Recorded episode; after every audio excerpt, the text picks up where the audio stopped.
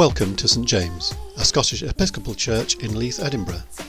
This podcast features edited highlights from our Sunday morning service held on March the 13th, 2022. To find out how to join us and for more general information, please go to www.stjamesleith.org.uk.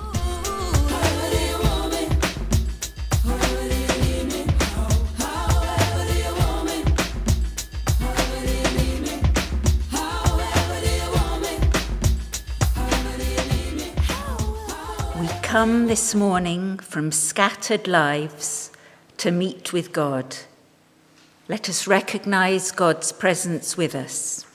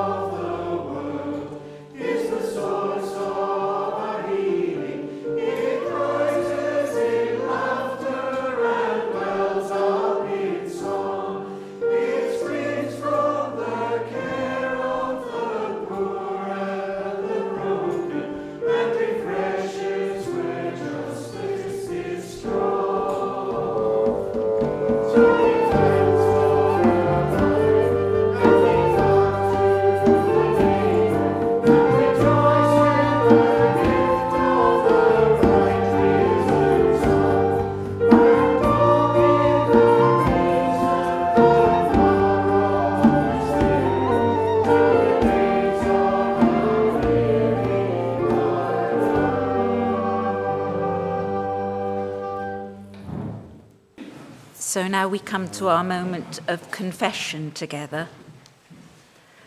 Daring to open to God, each other, and ourselves, we offer in silence the gift of our imperfection, and we acknowledge our part in the pain of the world. Come home to yourself and to each other May all that is unfree in you and between any of us be released. And may you and we blossom into a future graced with love. Amen.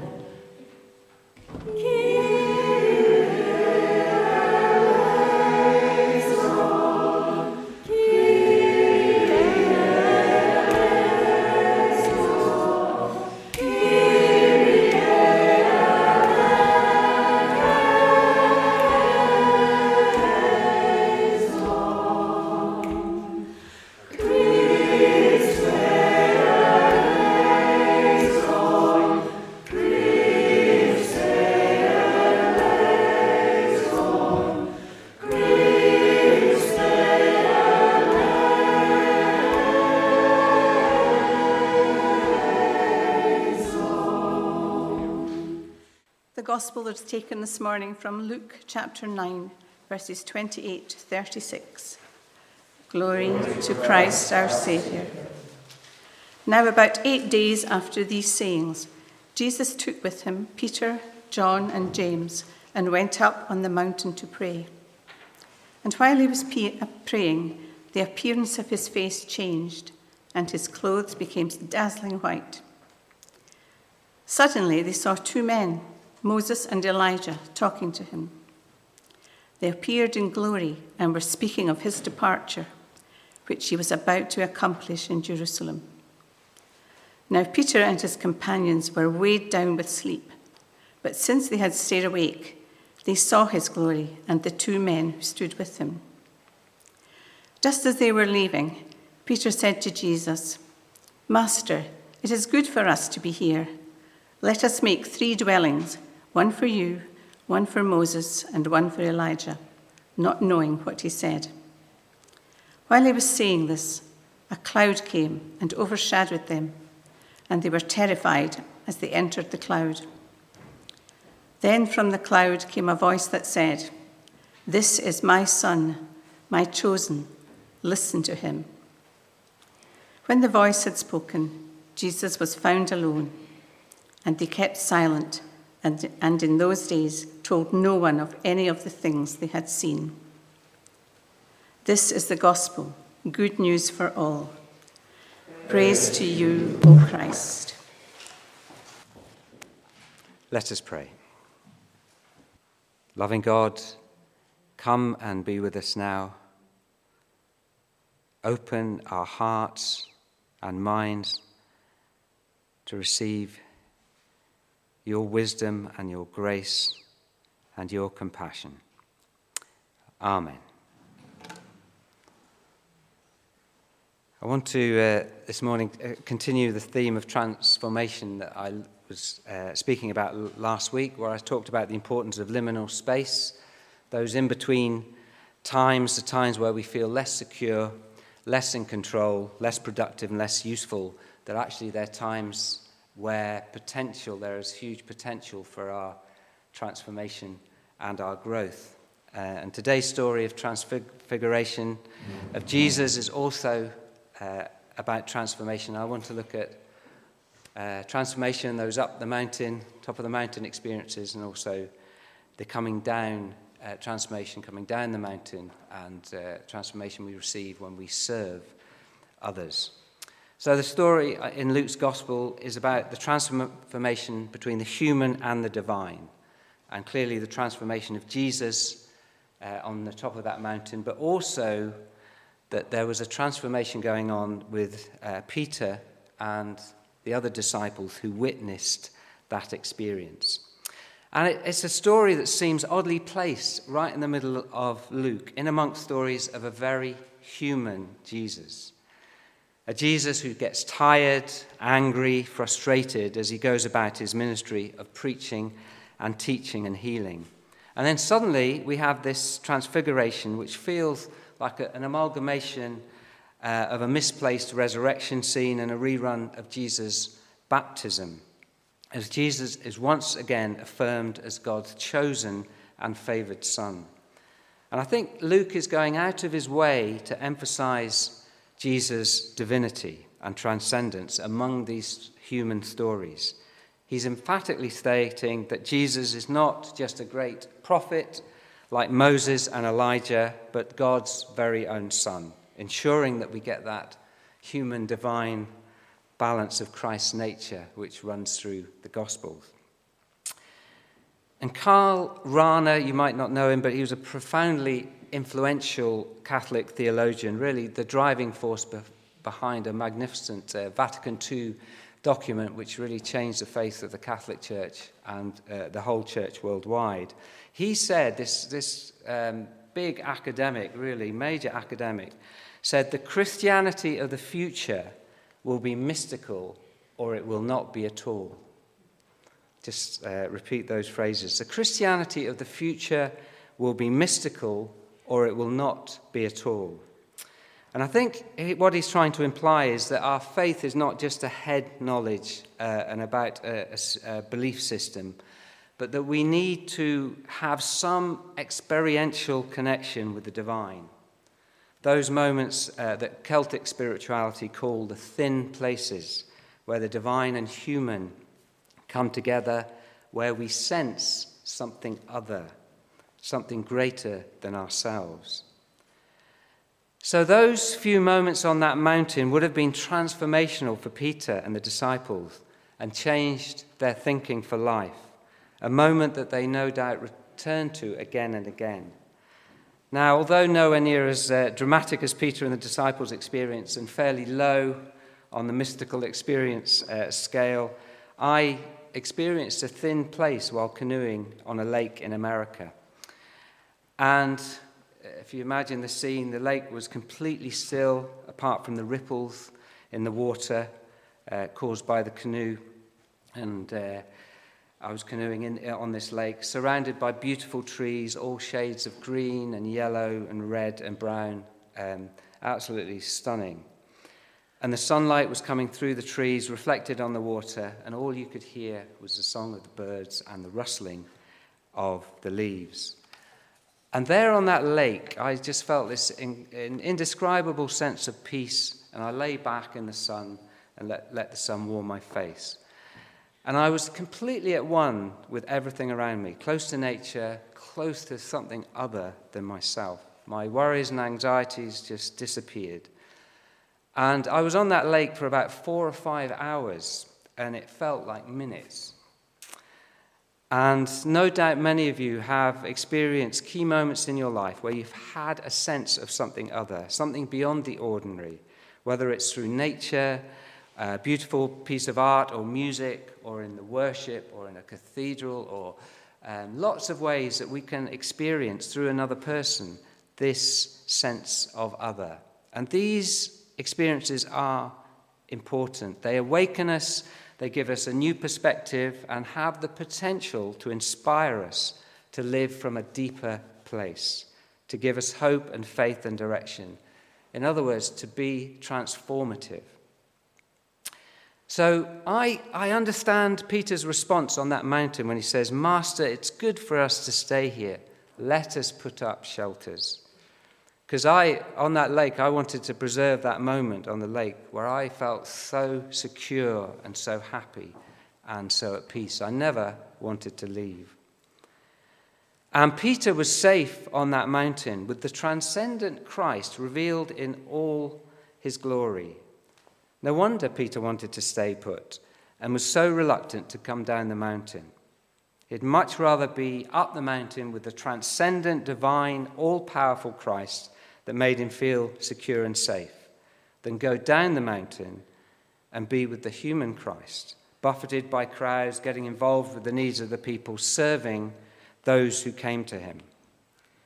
But clearly, Jesus does not want Peter to build shelters up the mountain or have any sense of permanence there, and he quickly leads him back down the mountain. So, what, why is this? Why can't Peter just stay up the mountain and the disciples? Why, why does Jesus require them to leave so quickly down the mountain? And again, I think transformation is at the heart of the answer. Jesus' transfiguration on that mountain is deeply connected with his journey to Jerusalem and his suffering on the cross. At the beginning of the uh, reading today, it says, About eight days after these sayings, and part of the sayings were, If any want to become my followers, let them de- deny themselves, take up their cross, and follow me. In other words, directly connecting Jesus' transfiguration to the way of the cross. On the so, in reality, the glory of Christ, so manifest on that mountain top, is not dependent on, uh, is, sorry, is dependent on the pain and suffering that Jesus was to endure on the cross. And in fact, was actually at its brightest on the cross. So instead of being obvious, the glory of Christ being obvious like it was on the, on, uh, the mountaintop, Christ, Christ's glory is hidden on the cross with those with eyes to see in the same way that I think Christ's glory is hidden in the suffering of our world. So, down the mountain, Peter and the disciples are called not to just worship Jesus, but to imitate him, to follow in his footsteps, to journey with him. Faith is barely needed on the mountaintop, where Christ's divinity and glory are so evident. But down the mountain, the disciples will have to dig deep and have faith to carry their crosses, to bear their pain and the pain of others. It is this journey of the cross down the mountain which is at the heart of Peter's and the disciples' own transfiguration, and I think ours. So, last week in Lent groups, we looked at the role of silence in our lives and the potential for a fertile silence that attempts to cut down noise so that we can get in touch with the divine, a good and sacred time. But we are not to build shelters there. We're soon called back to the mount, down the mountain, where we again engage with the mess of the world, the pain of the world, again, both our pain, but the pain of others. And this week we're looking at service as we study the book The City is Our Monastery. And one thing that Richard Carter expresses is the incredible mutuality in authentic service, of being with people rather than doing things for them. That it's not just about the transformation of others and being a force of good in the world, it's also about the transformation of us as we serve. And Richard Carter describes service as giving what is alive in ourselves our hopes, our talents, our joy, our friendship, our creativity. And in giving generously, we receive back a hundredfold. So, service is a gift. And in my, my experience, people um, uh, that have been dispossessed of many ways, the one, the biggest loss they have often isn't the, uh, the poverty they've been in or anything, is actually their inability to serve others. Um, it's a real, real loss. And there's a lovely story uh, that if you, you might have read the book, uh, in Richard's book, where he uh, goes to Indonesia. I think he's teaching it before he became a priest, teaching English as a foreign language. And he helps Agung, who's a young uh, Indonesian student who's very poor Richard takes him in to live with him and effectively paid for his food and lodgings for about uh, two years. And, and you'll see a, a, clash of cultures and, and different uh, ways of viewing the world. And after a couple of years, and I have to say, it wouldn't, would have, I'd have got to this point a lot, lot earlier, um, Richard began to feel resentful towards his friend. Not so much for giving him uh, this, but actually the lack of thank you from Agung. And one day it got to Richard and he said to Agung, You know, in all these years I've paid for everything and you've never said thank you. And Agung replied, I would love to be able to give to you as you do to me. Perhaps it should be the one who gives who also says thank you too. Now, I wonder what your response uh, to that would be. I think uh, Richard's was much more graceful than mine. He said, That's rich. You mean not only do I have to pay for everything, but I have to thank you for receiving it too. And he went on saying, In your language, when you give somebody, some, uh, somebody something and they accept it, you say, It's my pleasure. It, do you really mean that? And he said, I have no money at the moment, but it's a pleasure to be your friend and brother in this country where you have come to live. And then we roll on, I'll, I'll, cut the story short, but 30 years later, Agung and his wife Lily come to stay with Richard in London. They pay for everything. And they leave, they put an envelope with a card on the table that says, Mas Richard, Brother Richard, please accept this gift of a thousand pounds to help others as you helped me. It's my pleasure.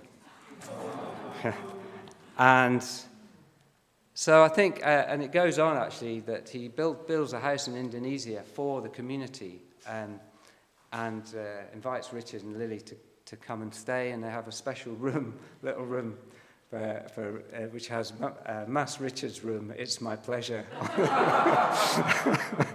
so the ability to serve others is a gift uh, that we should cherish, a gift given without expectation of anything in return. And I've learned that over the years. Um, that the, the quickest way to uh, um, build resentment in yourself is uh, to give something to someone and expect something in return.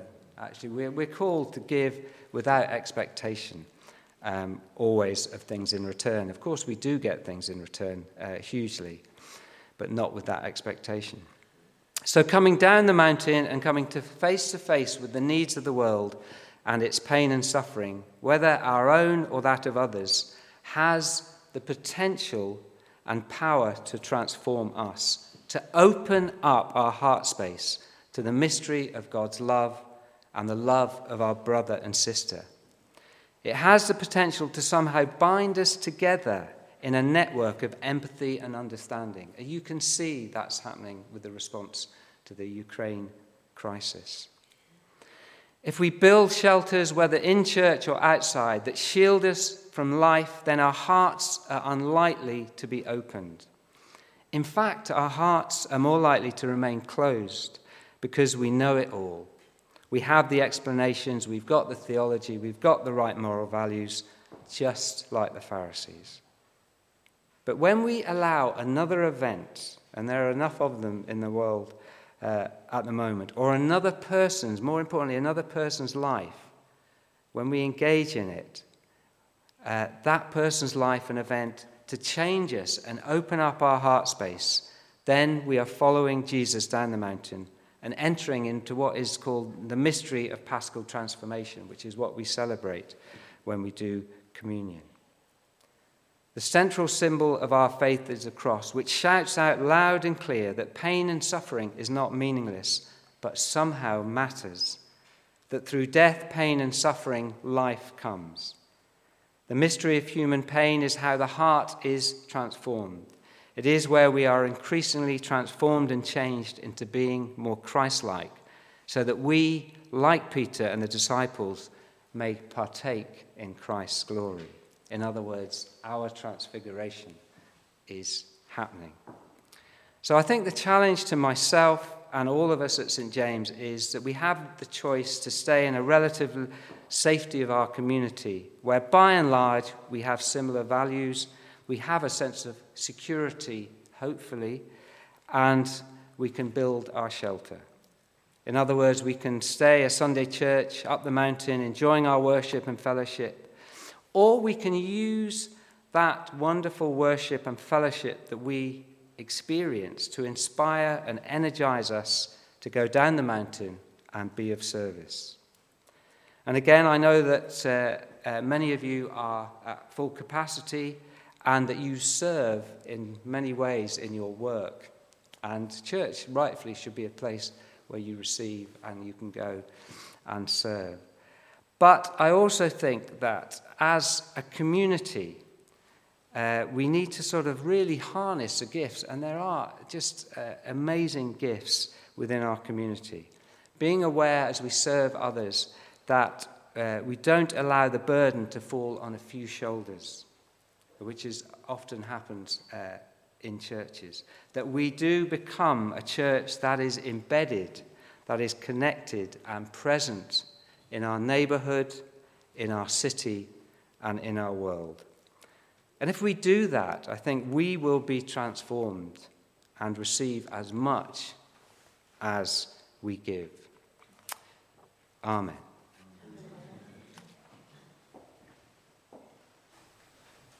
Let us pray. The prayers this morning are very much based round the psalm we read, Psalm 27 and particularly the theme about seeking the face of God. So, as we begin, let's just spend a few moments in silence, individually seeking the face of God. Whatever our fears, our anxieties, our joys, let us bring them all into the presence of God.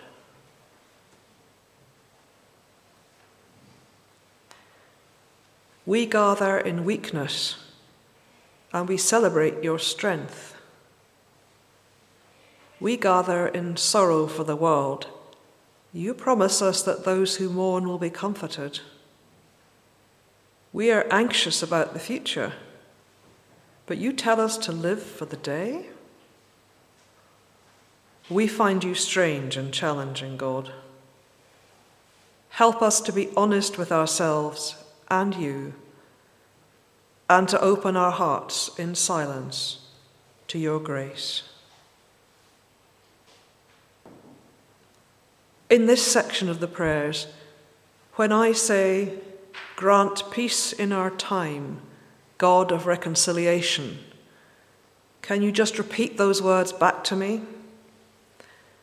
Grant peace in our time, God of reconciliation peace in our time, God of reconciliation.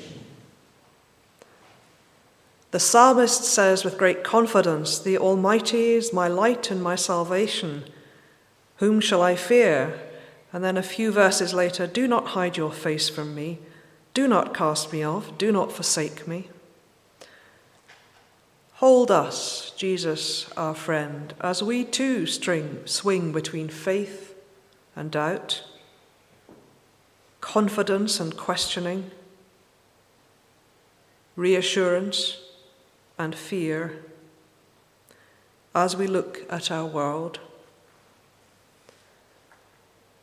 We pray for the people of Ukraine, particularly in the cities now under siege remembering those in Mariupol and our twin city, Kyiv. We pray for access to humanitarian aid, for respect for civilian lives, for an end to the fighting rather than an escalation. You are the God of miracles. Grant peace in our time O God of reconciliation.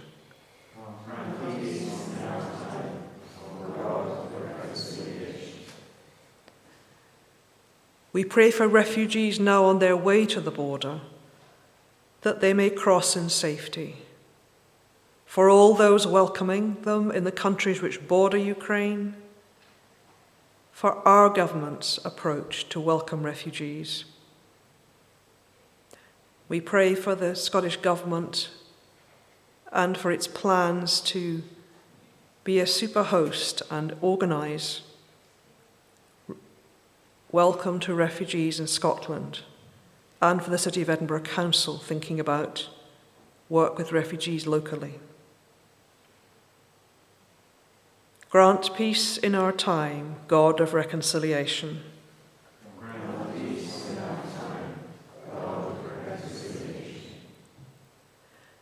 and help us not to forget the other areas of anguish in the world. Further away physically, but just as close to your heart.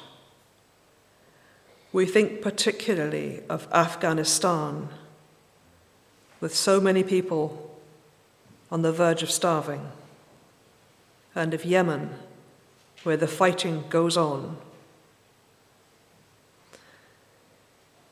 Grant peace in our time, God of reconciliation. Grant peace in our time, God of reconciliation. We pray for our church here as we move through Lent to Easter. Help us to learn more about journeying with you, journeying up the mountain to see your face, and down the mountain to see you in others. And we bring to you in silence the concerns in our own hearts for friends and loved ones in particular need. Through bereavement, through illness, insecurity, we pray for those who have, feel they have no purpose in life and those who dread waking up in the morning and remembering their pain. In a minute or two silence, let's pray for them. If there are any names you'd like to share aloud, please do so.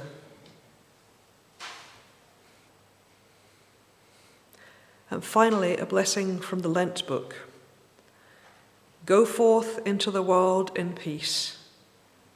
Be of good courage Render to no one evil for evil. Strengthen the faint hearted. Support the weak. Help the afflicted. Honor everyone. Love and serve God, rejoicing in the power of the Holy Spirit. Amen.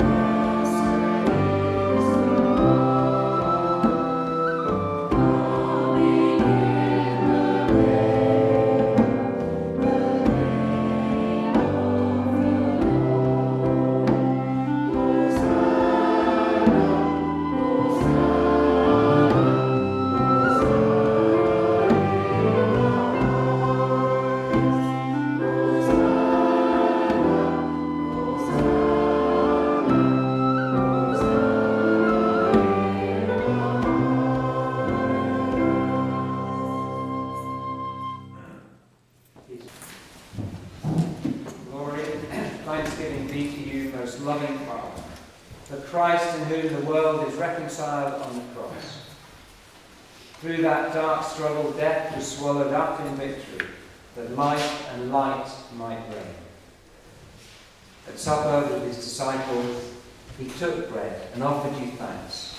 He broke the bread and gave it to them, saying, Take, eat, this is my body, broken for you. After supper, he took the cup, he offered you thanks, and gave it to them, saying, Drink this, all of you. This is my blood of the new covenant. It is poured out for you and for all, that sins may be forgiven. Do this in remembrance of me.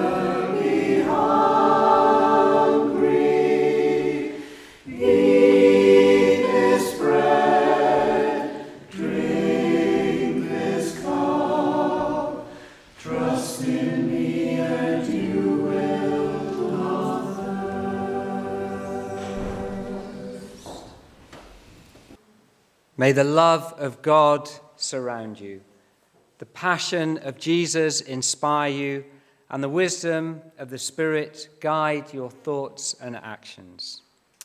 Amen. Go in peace to love and serve Christ. In the name of Christ. Amen. To Marina, to